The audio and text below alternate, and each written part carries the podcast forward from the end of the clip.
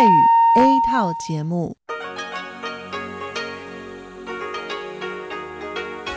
ที่นี่ สถานีวิทยุเรดิโอไต้หวันอินเตอร์เนชันแนล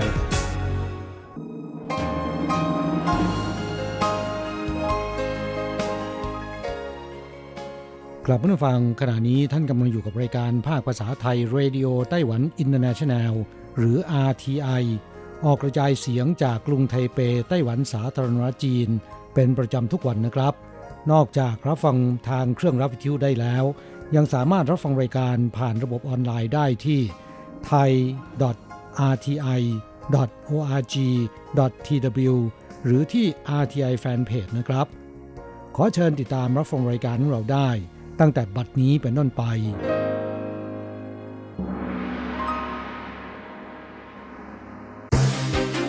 ลำดับแรก ขอเชิญติดตามรับฟัง ข่าวประจำวัน สวัสดีครับคุณผู้ฟังที่รักและเคารพทุกท่านครับสำหรับข่าวประจำวันที่ 30 พฤษภาคมปีพุทธศักราช 2562 จาก RTI ในวันนี้นะครับ ก็มีผมกฤษณัยสายประพาสเป็นผู้รายงานครับ เราก็มาเริ่มต้นกันที่ การสัมมนาว่าด้วยเสรีภาพทางศาสนานานาชาติในไต้หวันนะครับ ซึ่ง ก็มีไต้หวันเนี่ยเป็นเจ้าภาพเปิดฉากขึ้นแล้วในวันนี้ โดยมีประธานาธิบดีไช่อิงเหวินผู้นำไต้หวันสาธารณจีน ได้กล่าวสุนทรพจน์เปิดการสัมมนา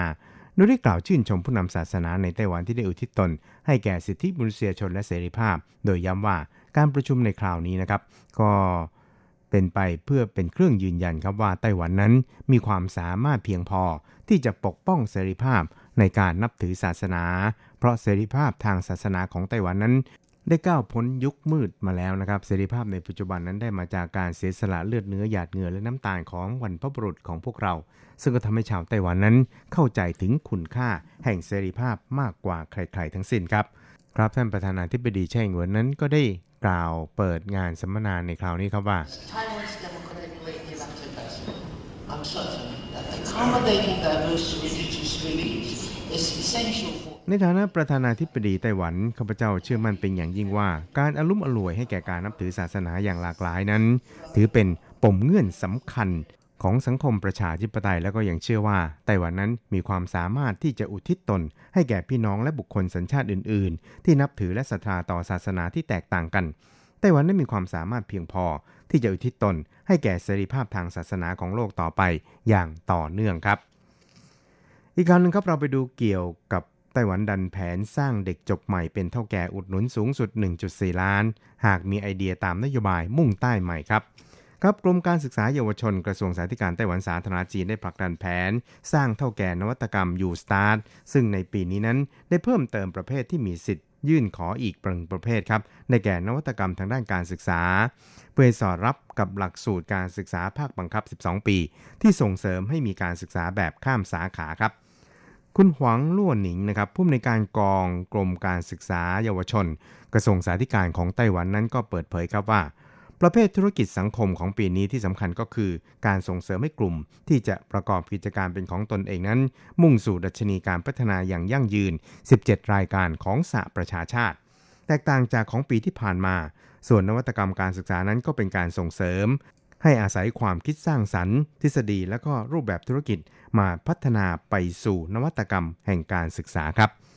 ครับโครงการดังกล่าวนั้นจะให้เงินอุดหนุนเมื่อผ่านการคัดเลือกรอบแรก 3.5 แสน NT และเมื่อก่อตั้งบริษัทขึ้นแล้วเนี่ยก็มีสิทธิ์ยื่นขอเงินอุดหนุนอีกในขั้นตอนที่ 2 ซึ่งอาจจะได้เงินอุดหนุนถึง 1 ล้าน NT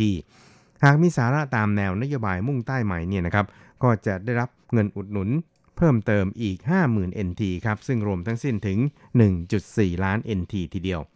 ครับในช่วง 10 ปีที่ผ่านมานะครับไต้หวันนั้นก็ได้ให้เงินอุดหนุนแก่ผู้จบการศึกษาปริญญาตรีจบใหม่ เพื่อประกอบกิจการของตนเองแล้วถึง 128 สถาบัน รวม 886 ราย ในจำนวนนี้มีอยู่ถึง 599 รายนะครับที่สามารถก่อตั้งขึ้นเป็นบริษัทตามความฝันที่ตนได้วางเอาไว้ครับ อีกข่าวหนึ่งครับเป็นข่าวเกี่ยวกับนักโทษไต้หวันแก๊งคอร์เซนเตอร์ในไทยจำนวน 25 คนนะครับซึ่งถูกศาลไทยเนี่ยตัดสินจำคุก 2 ปีครับ ตอนนี้ก็ได้ถูกในประเทศออกจากประเทศไทย เดินทางกลับถึงไต้หวันแล้วเมื่อ 2 วันก่อนครับ โดยได้รับพระราชทานอภัยโทษ เนื่องในวโรกาสบรมราชาพิเศษรัชกาลที่ 10 ถูกส่งตัวกลับไต้หวันก่อนครบกำหนดโทษถึง 6 เดือนครับหนึ่งในนักโทษเหล่านี้บอกว่าถูกคุมขังในคุกไทยที่แออัดยัดเยียด ห้องละถึง 36 คน หลายคนนั้นเป็นโรคผิวหนัง แล้วก็ให้กินข้าววันละ 2 มื้อ ผอมลง ตากแดดจนไม่เกรียม และบอกว่าเมื่อกลับถึงไต้หวันแล้วเนี่ยก็นึกถึงข้าวน่องไก่ไต้หวันอันแสนอร่อยครับครับเจ้าหน้าที่ตำรวจไต้หวันเปิดเผยครับว่านักโทษทั้ง 25 รายนั้น ยังต้องถูกควบคุมตัว และสอบสวนในไต้หวันต่อไปนะครับ ซึ่งก็ได้ส่งตัวให้อายการจังหวัดยุนหลิน พิจารณาสอบสวนในข้อหา แก๊งอาชญากรรมอ้างยี่ โดยให้ประกันตัวรายละ5ถึง60,000 NT ครับ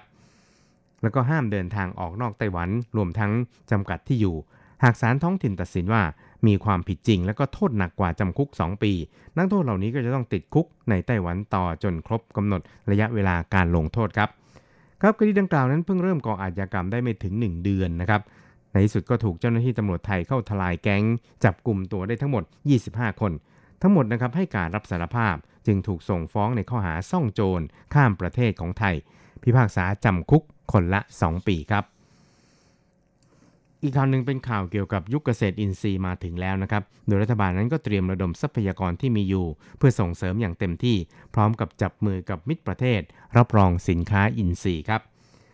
ครับวันนี้นั้นก็ถือเป็นวันแรกของการประกาศใช้กฎหมายว่าด้วยการส่งเสริมเกษตรอินทรีย์ของไต้หวันสาธารณจีนนะครับซึ่งบังคับให้รัฐบาลนั้นจะต้องจัดสรรงบประมาณช่วยเหลือผู้ประกอบการ ทั้งทางด้านการจัดจำหน่าย การบ่มเพาะบุคลากร รวมทั้งการเผยแพร่ประชาสัมพันธ์ ให้การศึกษาแก่บุคคลทั่วไป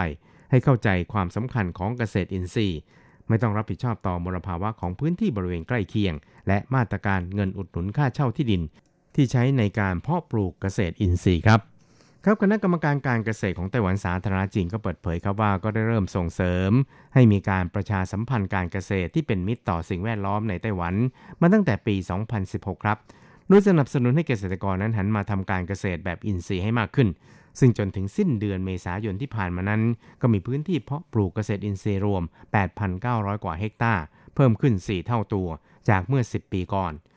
ส่วนการเกษตรที่เป็นมิตรต่อสิ่งแวดล้อม โดยไม่ใช้ยาฆ่าแมลง และก็ไม่ใช้ปุ๋ยเคมีรวมทั้งสิ้น 3,200 เฮกตาร์รวมพื้นที่การเกษตรทั้ง 2 รายการทั้งสิ้น 12,100 เฮกตาร์คิดเป็นร้อยละ 1.5 ของพื้นที่เกษตรทั่วประเทศ นอกจากนี้นะครับ เพื่อขยายความร่วมมือกับต่างประเทศนายเฉินจีจง ประธานคณะกรรมการการเกษตรไต้หวันนั้นก็บอกครับบอกว่า ปัจจุบันนั้นมีหลายประเทศนะครับทั้ง EU สหรัฐญี่ปุ่นแล้วก็นิวซีแลนด์ตลอดจนออสเตรเลีย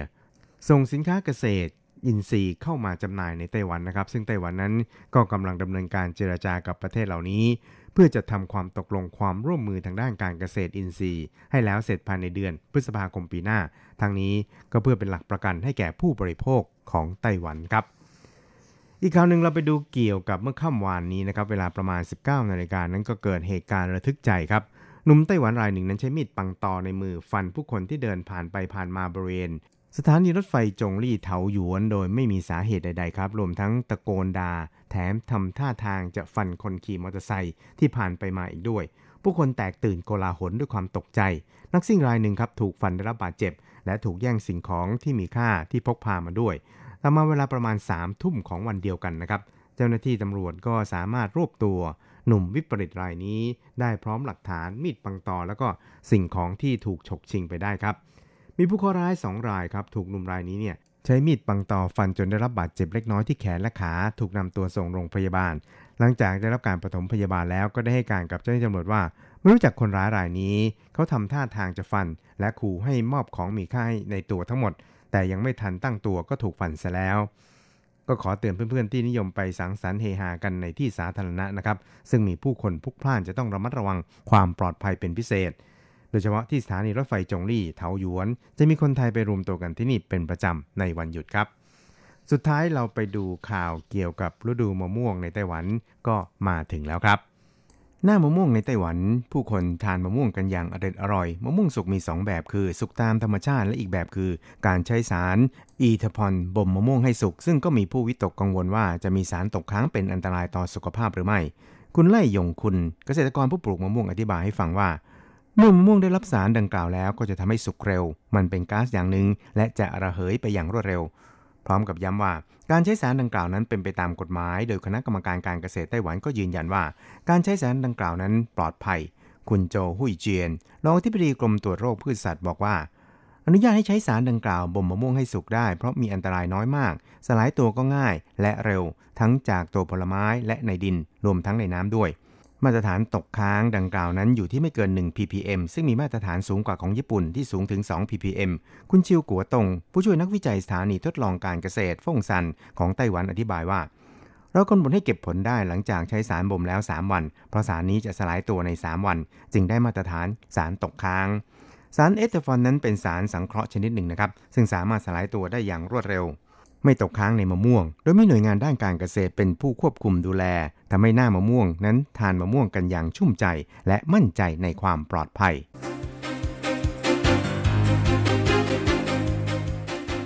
ต่อไปขอเชิญฟังข่าวต่างประเทศและข่าวจากเมืองไทยค่ะ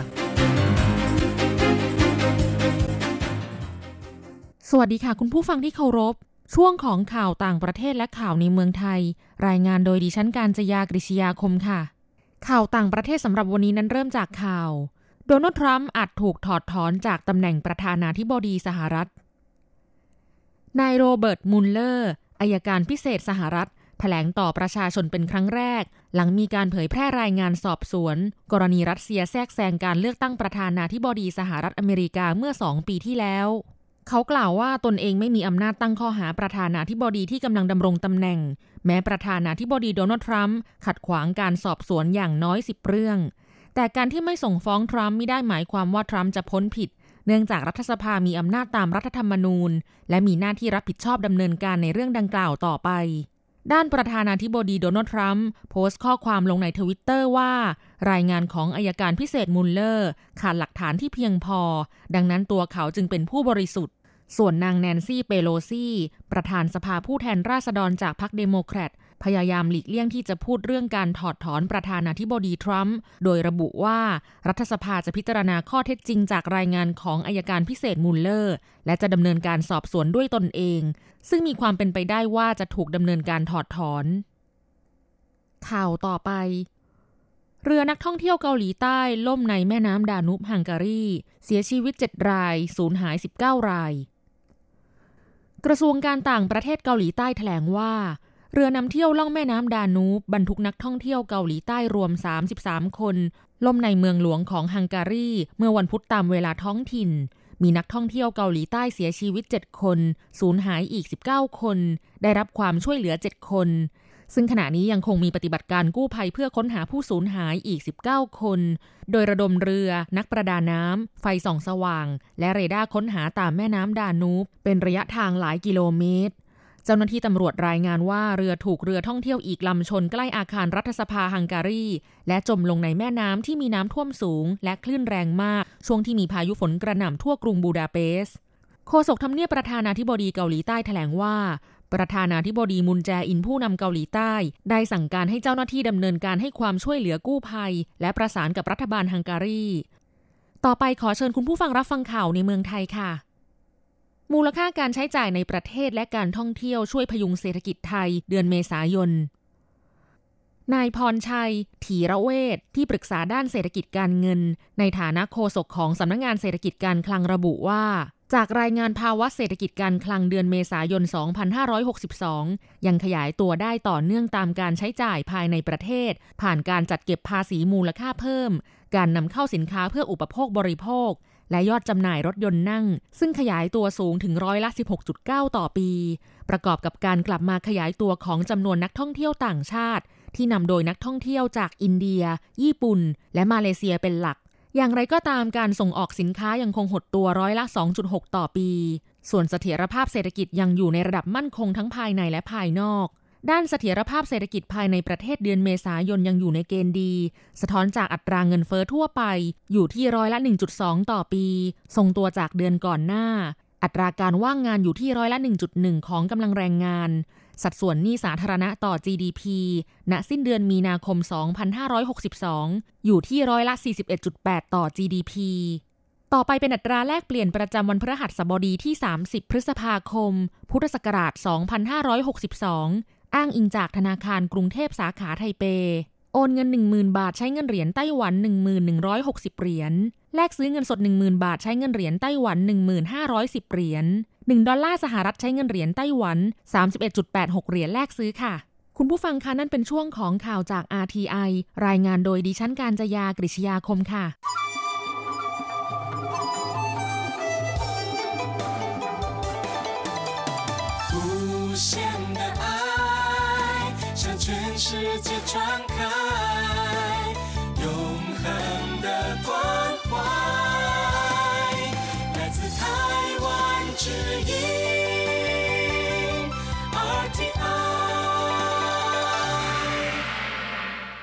ครับคุณครับขณะนี้คุณกำลังติดตามรับฟังรายการภาคภาษาไทยจากสถานีวิทยุ RTI ซึ่งส่งกระจายเสียงจากกรุงไทเป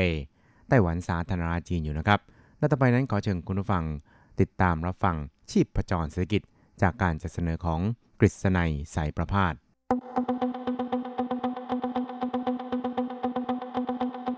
เศรษฐกิจก้าวไกลประชาสุขสันต์จับชีพประจรเศรษฐกิจสู่บันไดแห่งความผาสุก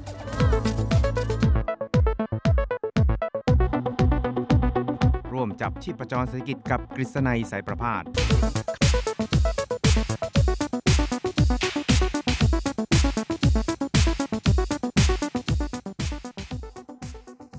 วัสดีครับคุณผู้ฟังที่รักและเคารพทุกท่านครับ ผมกฤษณัยสารพาดก็กลับมาพบกับคุณผู้ฟังอีกครั้งหนึ่งครับ ในช่วงเวลาของ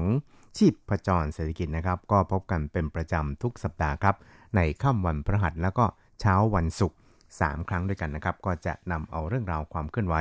ที่น่าสนใจทางด้านเศรษฐกิจในไต้หวันในช่วงที่ผ่านมา มาเล่าสู่ให้กับคุณผู้ฟังได้รับฟังกันนะครับ ซึ่งในช่วงนี้นะครับก็มีหลายเรื่องทีเดียวครับที่เรียกว่าเป็นเรื่องค่อนข้างจะฮอตพอสมควรนะครับ เรื่องแรกนั้นก็น่าจะเป็นเรื่องราวเกี่ยวกับการกลับมาลงทุนในไต้หวันของนักลงทุนไต้หวันในเมืองจีนนะครับ ซึ่งก็เป็นกระแสที่เรียกว่า ต้องการอพยพฐานการผลิตเนี่ยออกมาจากเมืองจีนนะครับ เพื่อที่จะหลีกเลี่ยงผลกระทบจากสงครามการค้า ระหว่างสองอภิมหาอำนาจยักษ์ใหญ่นะครับ ก็คือสหรัฐกับจีนแผ่นดินใหญ่นั่นเองครับ เพราะฉะนั้นเนี่ยการหาแหล่งที่จะเป็นฐานการผลิตของตัวเองเนี่ยนะครับ ก็มีความสำคัญยิ่งครับ โดยเฉพาะอย่างยิ่งการย้ายฐานการผลิตเข้ามาอย่างไต้หวันเนี่ยนะครับ ก็เรียกได้ว่ามีความสะดวกนะครับ แล้วก็รวดเร็ว นะครับ ซึ่งในช่วงที่ผ่านมาเนี่ยรัฐบาลไต้หวันสาธารณจีนนั้น ก็ได้ออกมาตรการดึงนักลงทุนไต้หวันเหล่านี้นะครับ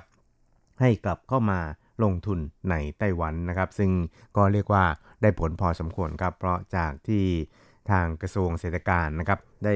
มีการรวบรวมสถิติเอาไว้เนี่ยตอนนี้ก็มีนักลงทุนไต้หวันกลับมาลงทุนในไต้หวันแล้วเนี่ยนะครับเกือบ 3 0 0แสนล้านแล้วนะครับ แล้วก็ได้ตั้งเป้าหมายเอาว่าจนถึงสิ้นปีนี้นะครับ จะมียอด ประมาณถึง 5 แสนล้านทีเดียวครับ แล้วก็หนึ่งในมาตรการส่งเสริมหรือว่ามาตรการดึงนักลงทุนไต้หวัน ให้กลับมาลงทุนในไต้หวันในคราวนี้นะครับ อย่างหนึ่งนั้นก็คือการให้ความช่วยเหลือทางด้านเงินกู้นะครับหรือว่าสินเชื่อ โดยเฉพาะยิ่งการให้เงินช่วยเหลือ ดอกเบี้ย เงินกู้นะครับ ที่ทางนักลงทุนไต้หวันเนี่ยต้องกู้จากสถาบันการเงินในไต้หวันนะครับ เนื่องจากว่า ในช่วงที่ผ่านมาเนี่ยก็ปรากฏว่ามีกระแสข่าวออกมานะครับ บอกว่าเอ๊ะการให้เงินอุดหนุนอย่างนี้เนี่ยนะครับ มันจะเป็นการยุติธรรมหรือเปล่าอะไรทำนองนี้นะครับ ซึ่งก็เรียกได้ว่าเป็นอีกกระแสหนึ่งนะครับที่มีความรู้สึกว่าทำไมต้องเอาเงินของหลวงเนี่ยไปให้ชดเชยเป็นดอกเบี้ยให้กับทางสถาบันการเงินด้วย เพื่อที่จะลดภาระ ของนักลงทุนไต้หวันเหล่านี้นะครับ ซึ่งทางสภาพัฒนาแห่งชาติของไต้หวันสาธารณจีนนั้น ก็ได้ย้ำนะครับบอกว่ามาตรการดังกล่าวนั้นก็ถือว่าเป็นมาตรการที่ตอบแทนให้กับนักลงทุนไต้หวันเหล่านี้นะครับ เพราะว่าได้ย้ายฐานการผลิตเข้ามาอย่างไต้หวัน ซึ่งเมื่อมาลงทุนแล้วเนี่ยก็สามารถที่จะสร้างโอกาสงานในไต้หวันเนี่ยได้มากยิ่งขึ้นนะครับ ซึ่งทางคณะกรรมการพัฒนาเศรษฐกิจหรือว่าทางสภาพัฒน์ของไต้หวันนี่นะครับ ก็ได้ มีมาตรการนะครับให้เงินอุดหนุนดอกเบี้ยเนี่ยครับร้อยละ 1.5 ให้กับสถาบันการเงินในไต้หวันนะครับ โดยวงเงินกู้ทั้งหมดเนี่ยนะครับประมาณ 20,000 ล้านเหรียญไต้หวันเท่านั้นเองครับ เพราะฉะนั้นเนี่ยเมื่อคิดไปแล้วเนี่ยนะครับถ้าหากว่ามีการกู้เนี่ยประมาณหมื่นล้านนะครับในแต่ละปีเนี่ยรัฐบาลไต้หวันเนี่ยนะครับก็จะจ่ายหรือว่าให้เงินอุดหนุนเนี่ยนะครับ ทางด้านดอกเบี้ยเนี่ยนะครับเพียงแค่ปีละประมาณ 30 ล้านเหรียญไต้หวันเท่านั้นเองครับ เพราะฉะนั้นเนี่ยก็ถือได้ว่าเป็นการลงทุนที่คุ้มค่าพอสมควรเลยทีเดียวนะครับ ซึ่งในส่วนนี้นี่นะครับทางนายเจิ้งเจินเมานะครับในฐานะรองประธานสภาพัฒน์แห่งชาติของไต้หวันสาธารณจีนนั้น ก็ได้ชี้แจงต่อข้อสักถามของสสในสภาในช่วงสัปดาห์ที่ผ่านมาครับ โดยเขาได้ระบุครับบอกว่า 这两百亿定义是说银行通过对厂商的贷款，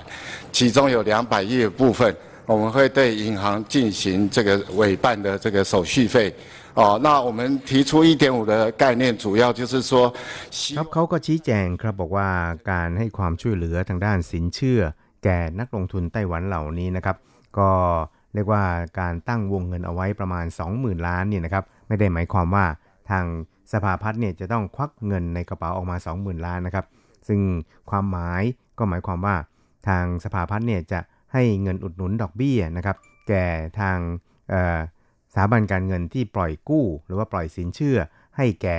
นักลงทุนไต้หวันเหล่านี้นะครับ ซึ่งร้อยละ 1.5เนี่ยนะครับก็ถือว่าเป็นเงินค่าธรรมเนียมต่างๆ ของสถาบันการเงินนะครับ ซึ่งที่สำคัญนั้นก็เป็นการดำเนินการตามที่กฎหมายเกี่ยว ที่เกี่ยวข้องเนี่ยนะครับได้ระบุเอาไว้โดยเฉพาะอย่างยิ่งการนำเอาเงินที่อยู่ในกองทุนเพื่อการพัฒนาแห่งชาติเนี่ยมาใช้ให้เกิดประโยชน์นะครับ แล้วก็เราได้ตั้งวงเงินสินเชื่อเอาไว้เนี่ยประมาณ 20,000 ล้านนะครับ แล้วก็ดอกเบี้ยต่างๆ เหล่านี้นะครับ ก็ถือว่าเป็นดอกเบี้ยที่เป็นค่าธรรมเนียมของสถาบันการเงิน แล้วก็สามารถที่จะช่วยลดภาระให้กับ บรรดานักลงทุนไต้หวันที่กลับเข้ามาลงทุนในไต้หวันได้ไม่น้อยเลยทีเดียวนะครับ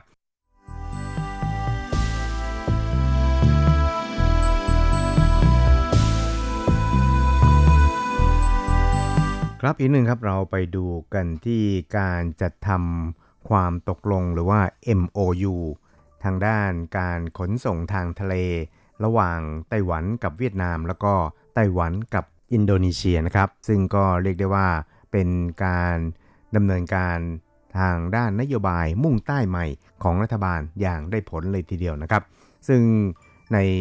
ช่วงสัปดาห์ที่ผ่านมานะครับ ทางการท่าเรือของไต้หวันนะครับ ก็ได้จัดการสัมมนาระดับนานาชาติขึ้นนะครับ ซึ่งก็เชิญผู้เชี่ยวชาญ และก็ผู้ประกอบการทางด้านการเดินเรือของฟิลิปปินส์เวียดนาม แล้วก็มาเลเซียรวมทั้งอินเดียนะครับ ตลอดไปจนถึงอินโดนีเซียเนี่ยมาร่วมการสัมมนาในคราวนี้นะครับ ซึ่งก็ เป็นการแลกเปลี่ยนประสบการณ์เกี่ยวกับการประกอบกิจการทางด้าน การโลจิสติกส์ ทางด้านการทะเลทางเรือนะครับ แล้วก็ต้องการที่จะขยายผลของแนวนโยบายมุ่งใต้ใหม่ของรัฐบาลด้วยนะครับ ซึ่งนายหลินจาหลงในฐานะรัฐมนตรีว่าการกระทรวงคมนาคม ซึ่งก็ได้รับเชิญให้เข้าร่วม แล้วก็เป็นประธานในการ กล่าวเปิดการสัมมนาในคราวนี้นะครับ ก็เป็นสักขีพยานในการจัดทำความตกลงนะครับ หรือว่า MOU ระหว่างการท่าเรือของไต้หวันกับมหาวิทยาลัยเจียวทงนะครับของนครโฮจิมินห์ของเวียดนามนะครับ แล้วก็การจะทำความตกลงนะครับ ระหว่างการท่าเรือนะครับ กับทางมหาลัยเทคโนโลยีทางด้านมหาสมุทรของไทเปนะครับ ตลอดไปจนถึง การจะทำความตกลงทางด้าน MOU เนี่ยนะครับระหว่างมหาวิทยาลัยมหาสมุทรของไต้หวันนะครับกับมหาวิทยาลัยสร้างชาติของอินโดนีเซียนะครับรวมทั้งสิ้น 3 ฉบับด้วยกัน ซึ่งก็ถือว่าเป็นการปากรากฝังลึกให้กับการแลกเปลี่ยนประสบการณ์นะครับแล้วก็การร่วมมือทางด้าน การขนส่งทางทะเลทั้งในแง่ของประสบการณ์ที่เป็นจริงนะครับแล้วก็ในแง่ของทางด้านวิชาการด้วยนะครับ ซึ่งนายหลินจาหลงรัฐมนตรีว่าการกระทรวงคมนาคมของไต้หวันนั้น ก็ได้กล่าวในพิธีเปิดการสัมมนาในคราวนี้ครับบอกว่า航港局跟越南胡志明交通大学签署的合作备忘录会针对航运、海事密切的来交流。ครับนายหลินเจียหลงนั้นก็ได้ระบุถึงการจะทำความตกลง MOU ระหว่างไต้หวันนะครับกับมหาวิทยาลัยโฮจิมินห์นะครับ ซึ่งก็เป็นการเสริมการติดต่อแลกเปลี่ยนนะครับ แล้วก็เป็นการร่วมมือทางด้านการขนส่งทางทะเลระหว่างกันนะครับ แล้วก็สำหรับในส่วนของการท่าเรือที่จะทำความตกลง MOU กับมาวิทยาลัยเทคโนโลยี สมุทรศาสตร์ไทเปนี่นะครับ ก็จะเป็นการเสริมการอบรมบ่มเพาะบุคลากรทางด้านนี้นะครับ แล้วก็ในแง่ของการจะทำความตกลงระหว่าง มหาวิทยาลัยสมุทรศาสตร์ของไต้หวันกับ มหาวิทยาลัยแห่งชาติของอินโดนีเซียนี่นะครับก็ถือได้ว่าเป็นการเสริมการติดต่อแลกเปลี่ยนทางด้านวิชาการระหว่างสถาบันการศึกษาทั้งสองระหว่างกันนั่นเองนะครับ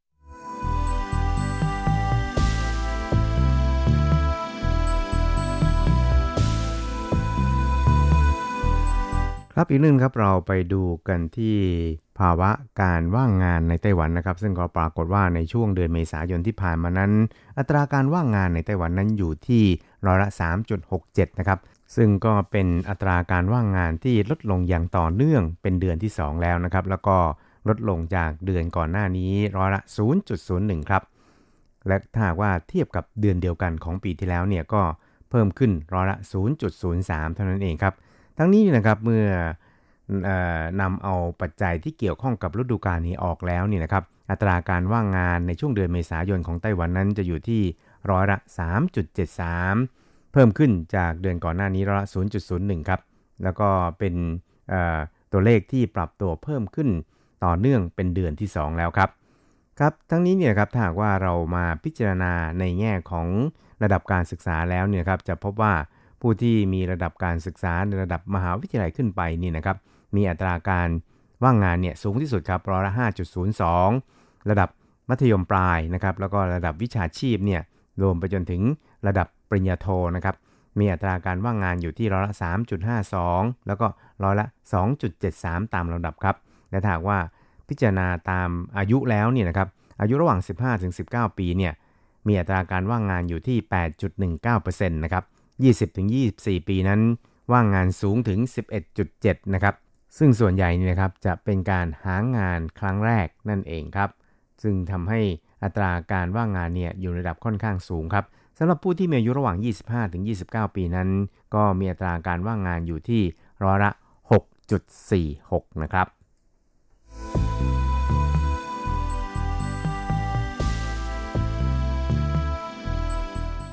สุดท้ายครับก็ไปติดตามเกี่ยวกับทางด้านการยื่นแบบแสดงเสียภาษีรายได้บุคคลธรรมดาในไต้หวันนะครับ ก็เริ่มมาตั้งแต่ต้นเดือนพฤษภาคมที่ผ่านมานะครับ แล้วก็จากสถิติในช่วงกลางเดือนพฤษภาคมที่ผ่านมานะครับ ก็ผ่านพ้นมาแล้วประมาณ 2 สัปดาห์หรือว่าครึ่งหนึ่งนี่นะครับ ปรากฏว่ามีผู้ยื่นแสดงแบบรายการเสียภาษีเงินได้บุคคลธรรมดาเนี่ยนะครับ ประมาณ 3.574 ล้าน ครัวเรือนนะครับ ซึ่งก็มีผู้ที่จะต้องยื่นแบบเนี่ยทั้งสิ้น 6.3 ล้านคนนะครับ ที่เป็นร้อยละ 56 ครับ ตอนนี้ก็เหลืออยู่ประมาณร้อยละ 44 ครับที่ยังไม่ได้ยื่นแบบแสดงรายการเสียภาษีเงินได้บุคคลธรรมดานะครับ ทั้งนี้นี่นะครับ การยื่นแบบแสดงรายการเสียภาษีเงินได้บุคคลธรรมดาในไต้หวันนั้นก็จะเป็นช่วงระหว่างวันที่ 1 ถึง 31 พฤษภาคมนะครับ ก็ เรียกได้ว่าตลอดทั้งเดือนของเดือนนี้ก็จะเป็นฤดูการแห่งการเสียภาษีนะครับ ตอนนี้ก็ผ่านมาแล้วครึ่งหนึ่งนะครับ เหลืออยู่เพียงแค่ไม่ถึงครึ่งหนึ่งของผู้ที่จะต้องยื่นแบบเนี่ยนะครับ เพราะนั้นเนี่ยก็เรียกได้ว่าชาวไต้หวันเนี่ยมีความกระตือรือร้นในการที่จะนำภาษีเนี่ยมามอบให้กับรัฐบาลเพื่อนำไปทำนุบำรุงบ้านเมืองนะครับ ซึ่งก็เรียกได้ว่าปีนี้เนี่ยนะครับการปรับเพิ่มนะครับค่าลดหย่อนอะไรต่างๆเนี่ยก็เพิ่มมากขึ้นนะครับ ก็จะทำให้ภาระของประชาชนโดยทั่วไปเนี่ยลดน้อยถอยลงครับ ซึ่งก็อาจจะเป็นเหตุหนึ่งนะครับที่ทำให้ผู้คนเนี่ยนะครับยื่นแบบแสดงรายการเสียภาษีเงินได้บุคคลธรรมดาเนี่ยค่อนข้างเร็วนะครับ แล้วก็มีมาตรการนะครับในการกระตุ้นนั่นก็คือ ผู้ที่ยื่นแบบแสดงรายการเสียภาษีในช่วงต้นๆนี่นะครับ ก็ยังมีสิทธิ์ลุ้นรางวัลยักษ์ด้วยเหมือนกันนะครับ เพราะนั้นเนี่ยก็ถือได้ว่าเป็นประสบการณ์อย่างหนึ่งของการ เก็บภาษีเงินได้ของไต้หวันเหมือนกันนะครับครับคุณครับเวลาของชีพจรเศรษฐกิจในวันนี้ก็หมดลงแต่เพียงเท่านี้นะครับ เราจะกลับมาพบกันใหม่ในสัปดาห์หน้า สวัสดีครับ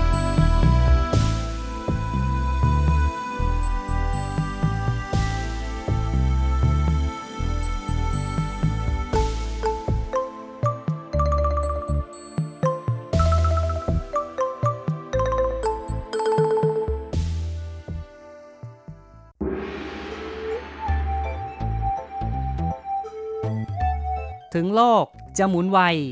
RTI ก็หมุนทัน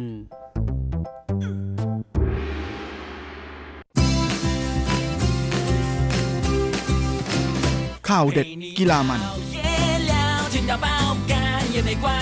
รู้ลึกฉับไว ไม่ว่าที่ไหนในโลกกว้างกับทีระยางและเจาะลึกกีฬาโลก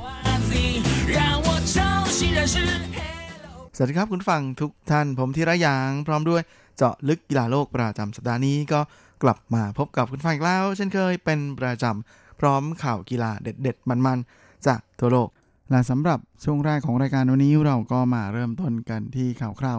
ในแวดวงกีฬาเทนนิสกัน กับศึกเทนนิสแกรนด์สแลมรายการที่ 2 ของปีนะนั่นก็คือรายการ French Open 2019 สิงรางวัลรวม 42.66 ล้านยูโร หรือประมาณ 1,500 ล้านบาท ที่แข่งขันกันที่สนามโลลังกาลอส ซึ่งเป็นขอดดินในกรุงปารีสของฝรั่งเศส โดยในประเภทหญิงเดี่ยวนั้นก็มีทั้งนักกีฬาจากไต้หวันแล้วก็ไทยไปร่วมลงชิงชัยในรอบเมนรอด้วย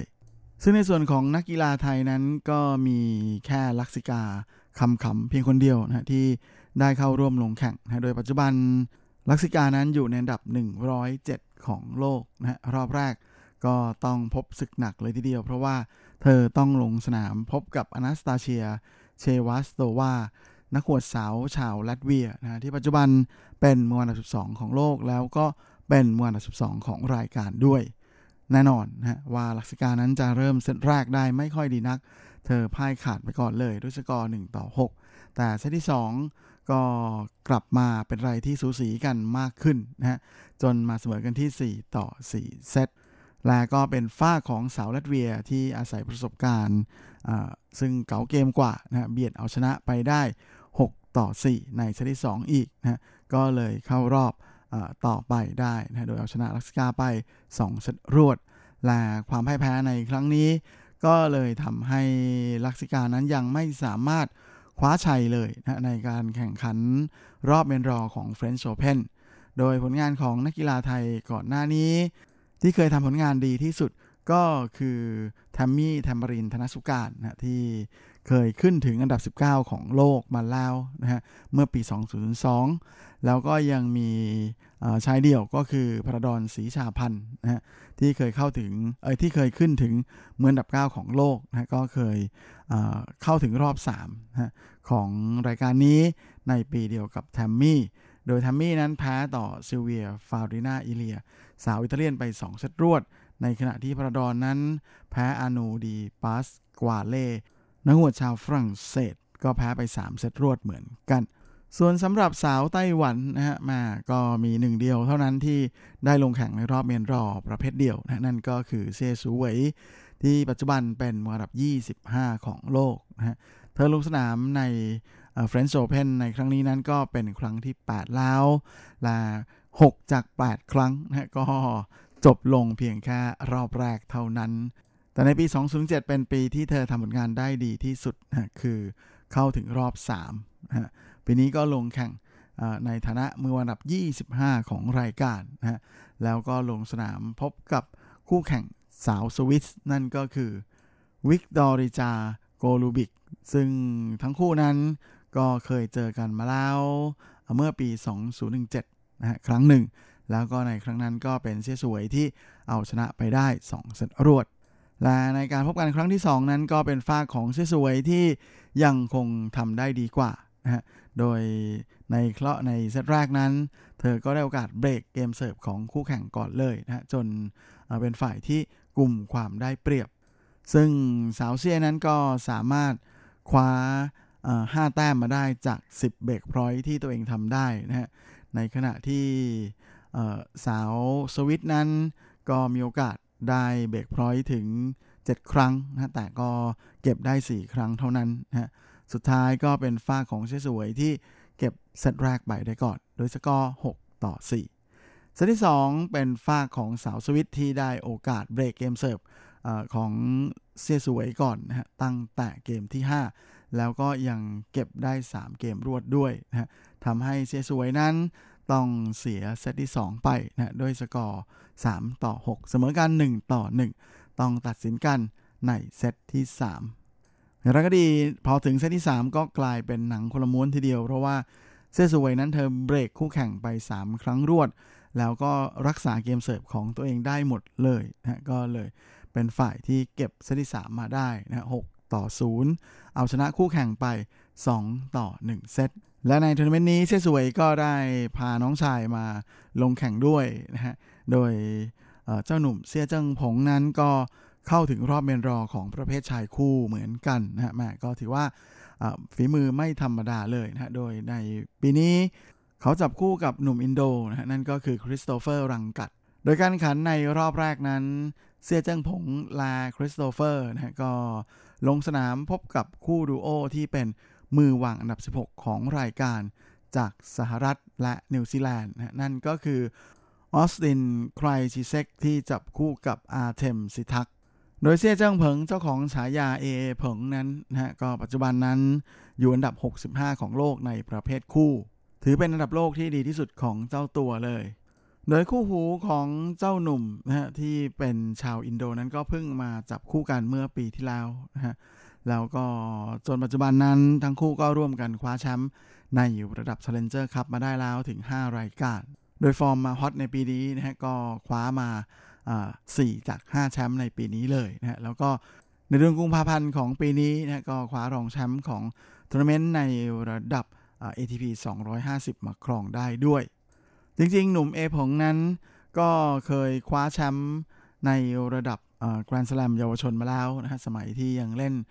จูเนียอยู่นะฮะ โดยคว้าแชมป์ในระดับชายคู่มาและหลังจากนั้นเขาก็มีโอกาสได้ลงแข่งในระดับแกรนด์สแลม3 ครั้งนะฮะ ครั้งนี้เป็นครั้งที่ 4 และเป็นการลงแข่งใน French Open เป็นครั้งแรกด้วย โดย 3 ครั้งก่อนหน้านั้นก็มี 2 ครั้งที่เป็นออสเตรเลียนโอเพนแล้วอีกครั้งหนึ่งก็คือวิมเบิลดันนะฮะ ทั้งหมดจบลงแค่รอบแรก มาในครั้งนี้ก็เลยหมายมั่นปั้นมือมาก ๆ เลยนะว่าจะตั้งใจเล่นให้ดีขึ้น และก็ทำผลงานได้ไม่เร็วเลยทีเดียวนะแค่เพียงเซตแรก คู่ดูโอไต้หวันอินโดนะก็สามารถเรียกเบรกพอยต์จากคู่แข่งได้ในเกมที่6นะฮะแล้วก็เอาชนะได้สำเร็จนะก็เลยเบรกคู่แข่งได้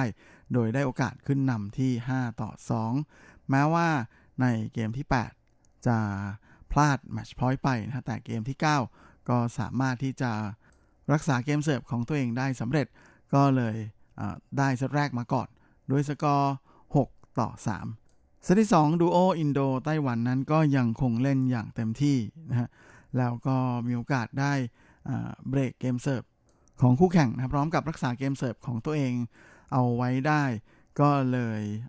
ทำไป 3 เกมรวด พร้อมกับปิดเซตและปิดแมตช์ได้สำเร็จนะฮะที่ 6 ต่อ 4 ในเซตที่ 2 ก็เป็นอันว่าคู่ดูโอเซียเจิ้งเพิงและคริสโตเฟอร์รังกัดนั้น เอาชนะคู่แข่งไปได้ 2 เซตรวด โดยใช้เวลาในการแข่งขันเพียง 69 นาทีเท่านั้น ก็คงจะต้องขอแสดงความยินดีด้วยนะกับแม่สองพี่น้องเซียสวยแล้วก็เซียเจิ้งผงนะฮะ โดยอตอนที่ทำรายการอยู่นี้พอดีว่ายังไม่ทราบผลการเล่นในประเภทคู่ของเซียสวยนะฮะ ยังไงก็คงจะรอใจช่วยอยู่นะแล้วก็นอกจากนี้เธอมีคิวจะต้องลงเล่นในรอบที่2นะของทัวร์นาเมนต์ด้วย และในขณะเดียวกันก็มีสาวไต้หวันนะฮะมาเล่นในรอบเมนรออีกในประเภทหญิงคู่นะนั่นก็คือ 2 สาวตระกูลจัน เดี๋ยวที่หน้าเรามาตามผลกันต่อนะฮะว่าผลงานของนักกีฬาไต้หวันในวันนี้จะเป็นยังไงนะส่วนนักกีฬาไทยนั้นหมดแล้วนะฮะบายบาย เพราะว่าน้องรักลักษิกาคำคำนะก็แพ้ตกรอบไปเรียบร้อยแล้วเหมือนกัน oh, oh,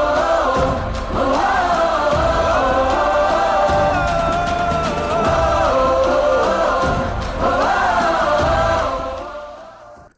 สำหรับช่วงครึ่งท้ายของรายการวันนี้เราก็มาติดตามข่าวคราวในแวดวงกีฬาแบดมินตันกัน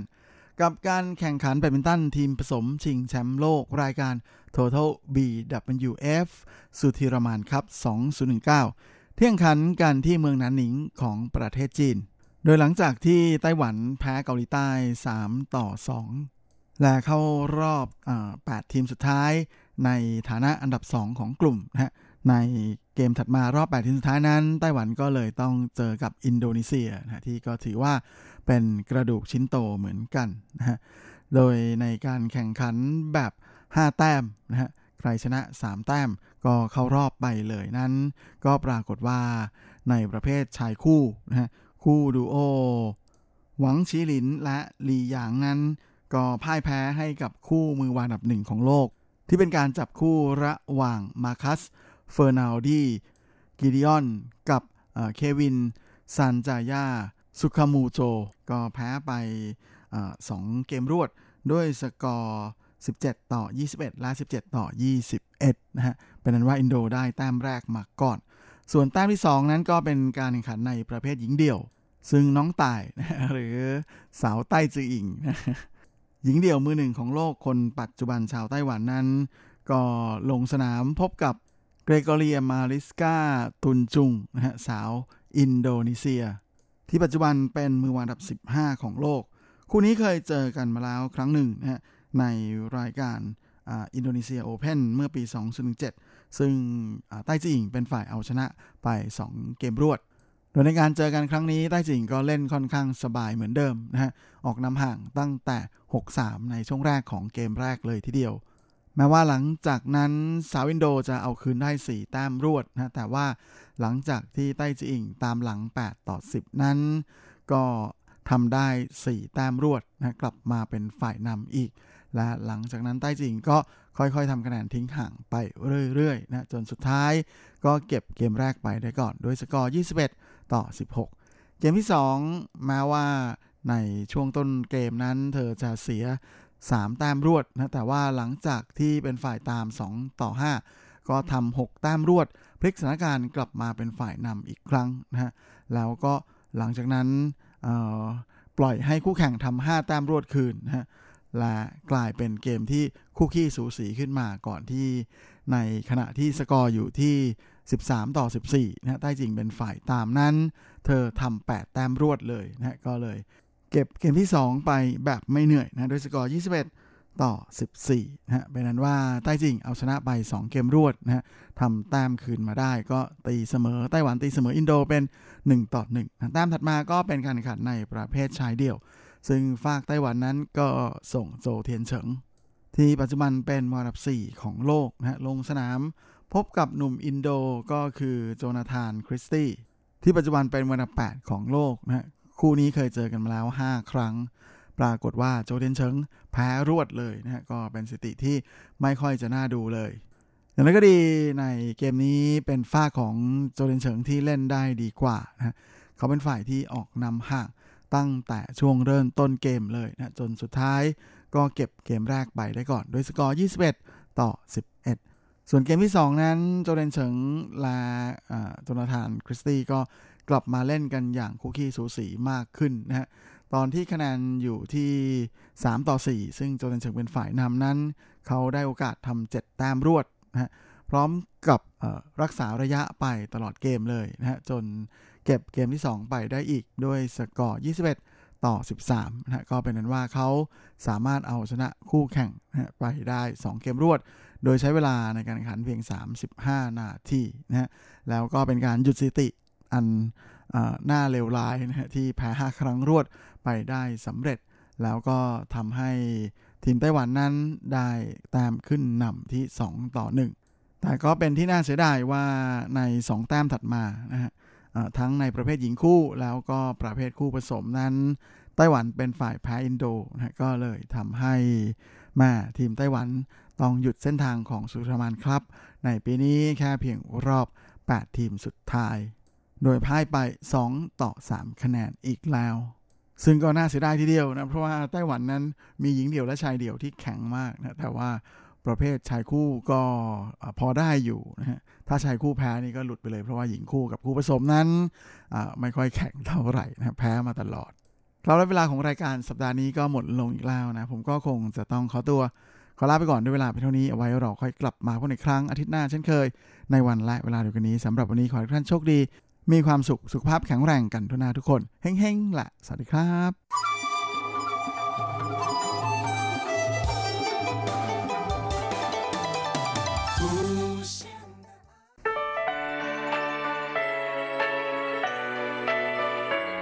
ช่วงเวลาแห่งความอร่อยกับรายการเลาะรั้วครัวไต้หวันมาแล้วครับ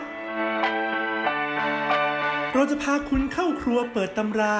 หาสูตรเด็ดเคล็ดลับความอร่อย แวะชิม แชะ แชร์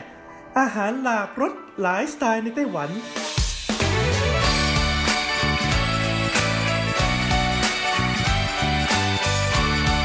ที่มาพร้อมกับไอเดียสร้างสรรค์และสุขภาพ เสิร์ฟความอร่อยโดยดีเจยุ้ยมณพร ชัยวุฒิ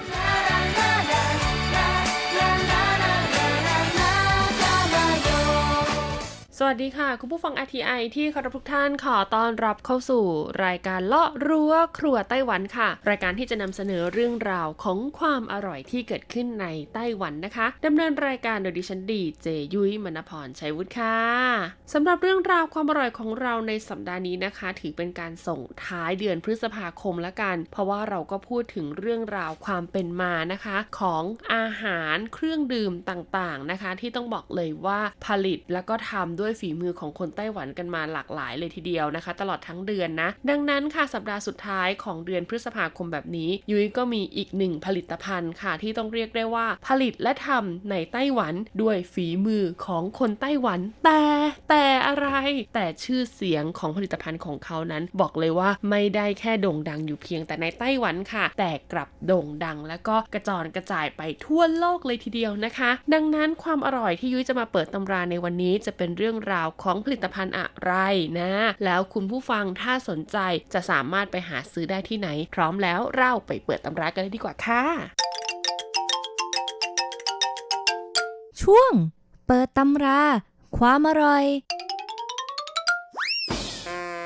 ฟังเคยได้ยินคำกล่าวที่ว่า 10 ปากว่าไม่เท่าตาเห็นไหมคะ น้ำมันที่ผลิตด้วยกรรมวิธีพื้นบ้านนะคะ ไม่ว่าจะเป็นน้ำมันเมล็ดชา น้ำมันงา หรือว่าน้ำมันถั่วลิสงค่ะ วัตถุดิบที่ใช้นะคะล้วนเป็นผลผลิตจากท้องถิ่นในไต้หวันทั้งสิ้น ดังนั้นจึงน่าเชื่อถือกว่านะคะ น้ำมันมะกอกที่ผลิตจากต่างประเทศ โดยเฉพาะนะคะ น้ำมันเมล็ดชาที่ได้รับการขนานนามว่าเป็นน้ำมันมะกอกแห่งโลกตะวันออกเลยละค่ะ เพราะว่าอะไรนะคะ เพราะว่ามีกรดไขมันไม่อิ่มตัวในปริมาณสูงทำให้ราคาน้ำมันเมล็ดชาเนี่ยถีบตัวสูงขึ้นภายในเวลาเพียงชั่วข้ามคืนเลยทีเดียว น้ำมันเมล็ดชานะคะ ถูกยกย่องว่าเป็นซูเปอร์ฟู้ดแล้วก็เป็นน้ำมันที่ดีต่อสุขภาพค่ะ จะดีอย่างไรนะคะ เรามาฟังรายละเอียดเรื่องราวของน้ำมันเมล็ดชากันดีกว่านะคุณผู้ฟัง ร้านขายน้ำมันพืชค่ะที่มีชื่อว่าลินจี้ซุนฟานะคะ ก่อตั้งขึ้นในปีคิศกราช1963 ใกล้ๆศาลเจ้าเป่ยกังค่ะที่เมืองยุนหลินนะคะ เดิมเนี่ยเขารับหีบน้ำมันจากเมล็ดชาให้ลูกค้าเพียงอย่างเดียว แต่ในช่วงไม่กี่ปีที่ผ่านมานะคะ คุณหลินซื่อฟาค่ะ ผู้สืบทอดกิจการรุ่นที่ 3 นะคะ เข้ามารับตำแหน่งเป็นผู้จัดการฝ่ายบริการลูกค้า แล้วก็ได้เริ่มสร้างแบรนด์ใหม่ให้แก่สินค้าค่ะ ไม่เพียงออกแบบขวดแก้วบรรจุน้ำมันที่สวยงามแปลกตา และกล่องบรรจุที่หรูหราราวกับกล่องของขวัญ พร้อมกันนี้นะคะ ยังได้เปิดสาขาใหม่บริเวณเขตจงซานค่ะ ซึ่งเป็นย่านธุรกิจการค้าสำคัญในกรุงไทเปด้วยโดยเมื่อปีคศ2014 นะคะ คุณหลินซื่อฟาเนี่ยยังส่งน้ำมันเมล็ดชาบริสุทธิ์พิเศษค่ะ ที่เรียกว่า extra virgin oil ที่ร้านของเขาเนี่ยผลิตเองนะคะ ไปร่วมประกวดค่ะในงานประกวดของสถาบันระดับโลกอย่าง Monder Selection ประเทศเบลเยียมค่ะ และก็สามารถคว้ารางวัลเหรียญทองแดงนะคะ Bronze Quality Award ไปครองได้สำเร็จ โรงงานน้ำมันชาอีกแห่งหนึ่งนะคะ ที่มีชื่อเสียงก็คือ Golden Flower ค่ะ หรือว่าจินชุนฉายโยนะคะ ตั้งอยู่ที่ตำบลซานวานเมืองเหมียวลี่ค่ะ ใช้กลยุทธ์การตลาดแบบราคากันเองเป็นที่แพร่หลายโดยทั่วไปนะคะ คุณเฉินฟู่คังค่ะ ประธานบริษัทได้ก่อสร้างตัว และก็ขายส่งเมล็ดชานะคะ มาตั้งแต่เมื่อ 30 กว่าปีก่อน ต่อมาในปีคศ2000 ค่ะ ก็รับจ้างผลิตน้ำมันเมล็ดชา ให้แก่ร้าน Regents Organic นะคะ แล้วก็ในปีคศ2006 เนี่ยก็เริ่มผลิตสินค้าในแบรนด์ของตัวเองออกสู่ตลาด แล้วก็พบว่าตลาดเนี่ยมีความต้องการเพิ่มสูงขึ้นเป็นอย่างมาก หากใครจำได้นะคะ ไต้หวันเองเนี่ยเคยประสบภาวะวิกฤตน้ำมันปรุงอาหารค่ะ แต่ก็ไม่ได้ทำให้กิจการของร้านหลินจี้ซุ่นฟ้าแย่ลง แต่กลับขายได้ดีขึ้นนะคะ ขณะที่ปริมาณการผลิตของโรงงานน้ำมันเมล็ดชา Golden Flower ก็เติบโตขึ้นสวนกระแสตลาดเช่นเดียวกัน ปัจจุบันทั้ง 2 แบรนด์นะคะ กลายเป็นต้นแบบของผู้ผลิตน้ำมันเมล็ดชารายใหญ่ในไต้หวันที่ต้องบอกเลยว่าประสบความสำเร็จเป็นอย่างยิ่ง น้ำมันเมล็ดชานะคะ ได้ชื่อว่าเป็นน้ำมันที่มีความขมค่ะแต่แฝงไปด้วยคุณประโยชน์มากมายเลยทีเดียวนะคะ ชาวจีนเนี่ยใช้น้ำมันเมล็ดชาปรุงอาหารมาเป็นเวลาเกินกว่า 2,000 ปีแล้วค่ะ ไม่เพียงบรรพบุรุษชาวจีนนะคะ ที่ยกย่องว่าน้ำมันเมล็ดชาเนี่ยเป็นน้ำมันมหัศจรรย์เท่านั้น แม้แต่องค์การอาหารและเกษตรแห่งสหประชาชาติ หรือว่า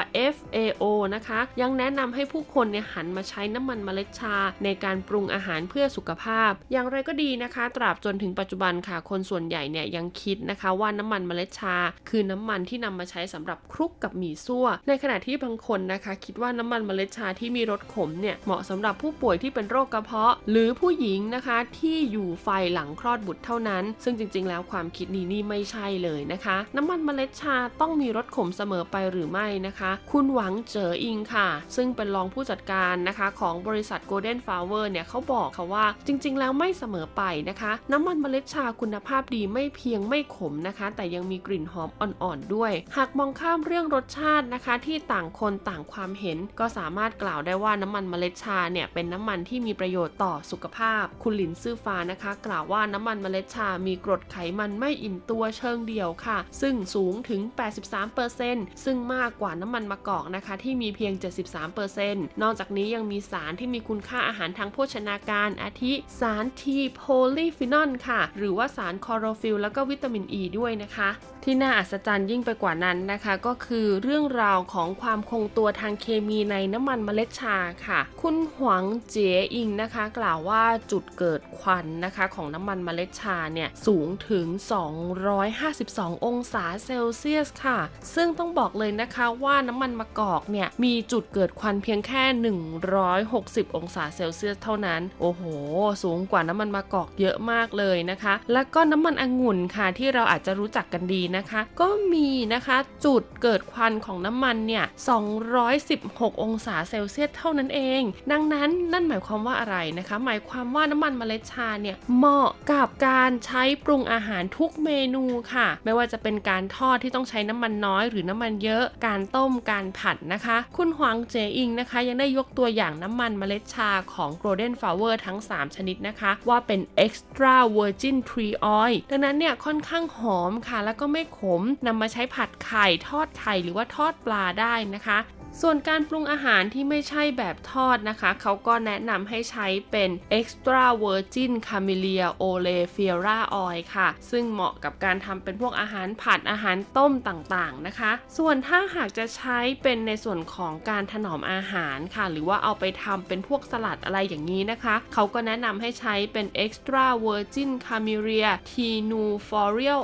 oil ค่ะ เนื่องจากนะคะเมล็ดชาที่ใช้เนี่ยจะเป็นชนิดหายากนะคะ สามารถถนอมสารคลอโรฟิลล์แล้วก็ tea polyphenol ไว้ได้มากกว่า จึงสามารถรับประทานเป็นสดๆนะคะ ก็คือสามารถเอาไปปรุงเป็นสลัดได้ หรือแม้จะนำมาใช้ทาผิวนะคะ เพื่อบำรุงความงามก็ได้ด้วยเช่นเดียวกันแหละค่ะ สำหรับขั้นตอนในการทำน้ำมันเมล็ดชาบริสุทธิ์นะคะ บอกเลยว่าเป็นอะไรที่กว่าจะได้มาเนี่ยยากลำบากมากๆค่ะ น้ำมันเมล็ดชานะคะ เป็นน้ำมันที่หีบออกมาจากเมล็ดของต้นชาค่ะ โดยต้นชาน้ำมันเนี่ยนะคะ จะเป็นไม้ยืนต้นค่ะ ในตระกูลเดียวกับชา ซึ่งถือเป็นหนึ่งในสี่พืชน้ำมันสำคัญของโลกเลยทีเดียวนะคะ ซึ่งหนึ่งในสี่เนี่ยก็จะประกอบด้วยชาน้ำมันถูกไหมมะกอกมะพร้าวแล้วก็น้ำมันปาล์มค่ะ การปลูกต้นชาน้ำมันนะคะ ก็จะเริ่มจากการเพาะกล้าค่ะ จากนั้นก็จะแยกต้นกล้าออกไปปลูก จนกระทั่งผลิดอกออกผล แล้วก็เก็บเกี่ยวผลผลิตของเมล็ดชา ต้องใช้เวลารอคอยประมาณ 4-5 ปีนะคะ ส่วนผลของต้นชาน้ำมันนั้น เริ่มต้นจากการผสมเก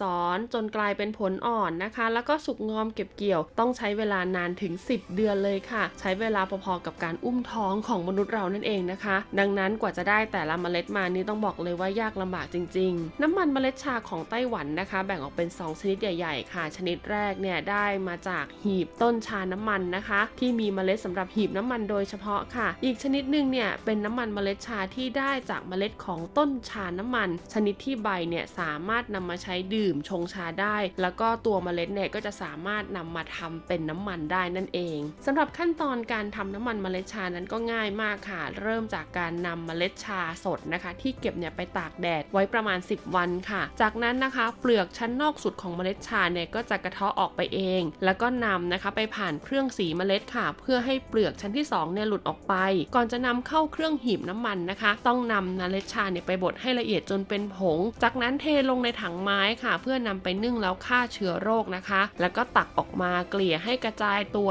ค่ะ เป่าให้เย็นนะคะ จนแห้งค่ะ แล้วก็อัดใส่แม่พิมพ์นะคะ เพื่อทำออกมาเป็นแผ่นกลมๆนำไปเรียงซ้อนกันเป็นชั้นๆ จากนั้นก็นำเข้าเครื่องหีบน้ำมันนะคะ ที่มีแรงกดเท่ากับน้ำหนักประมาณ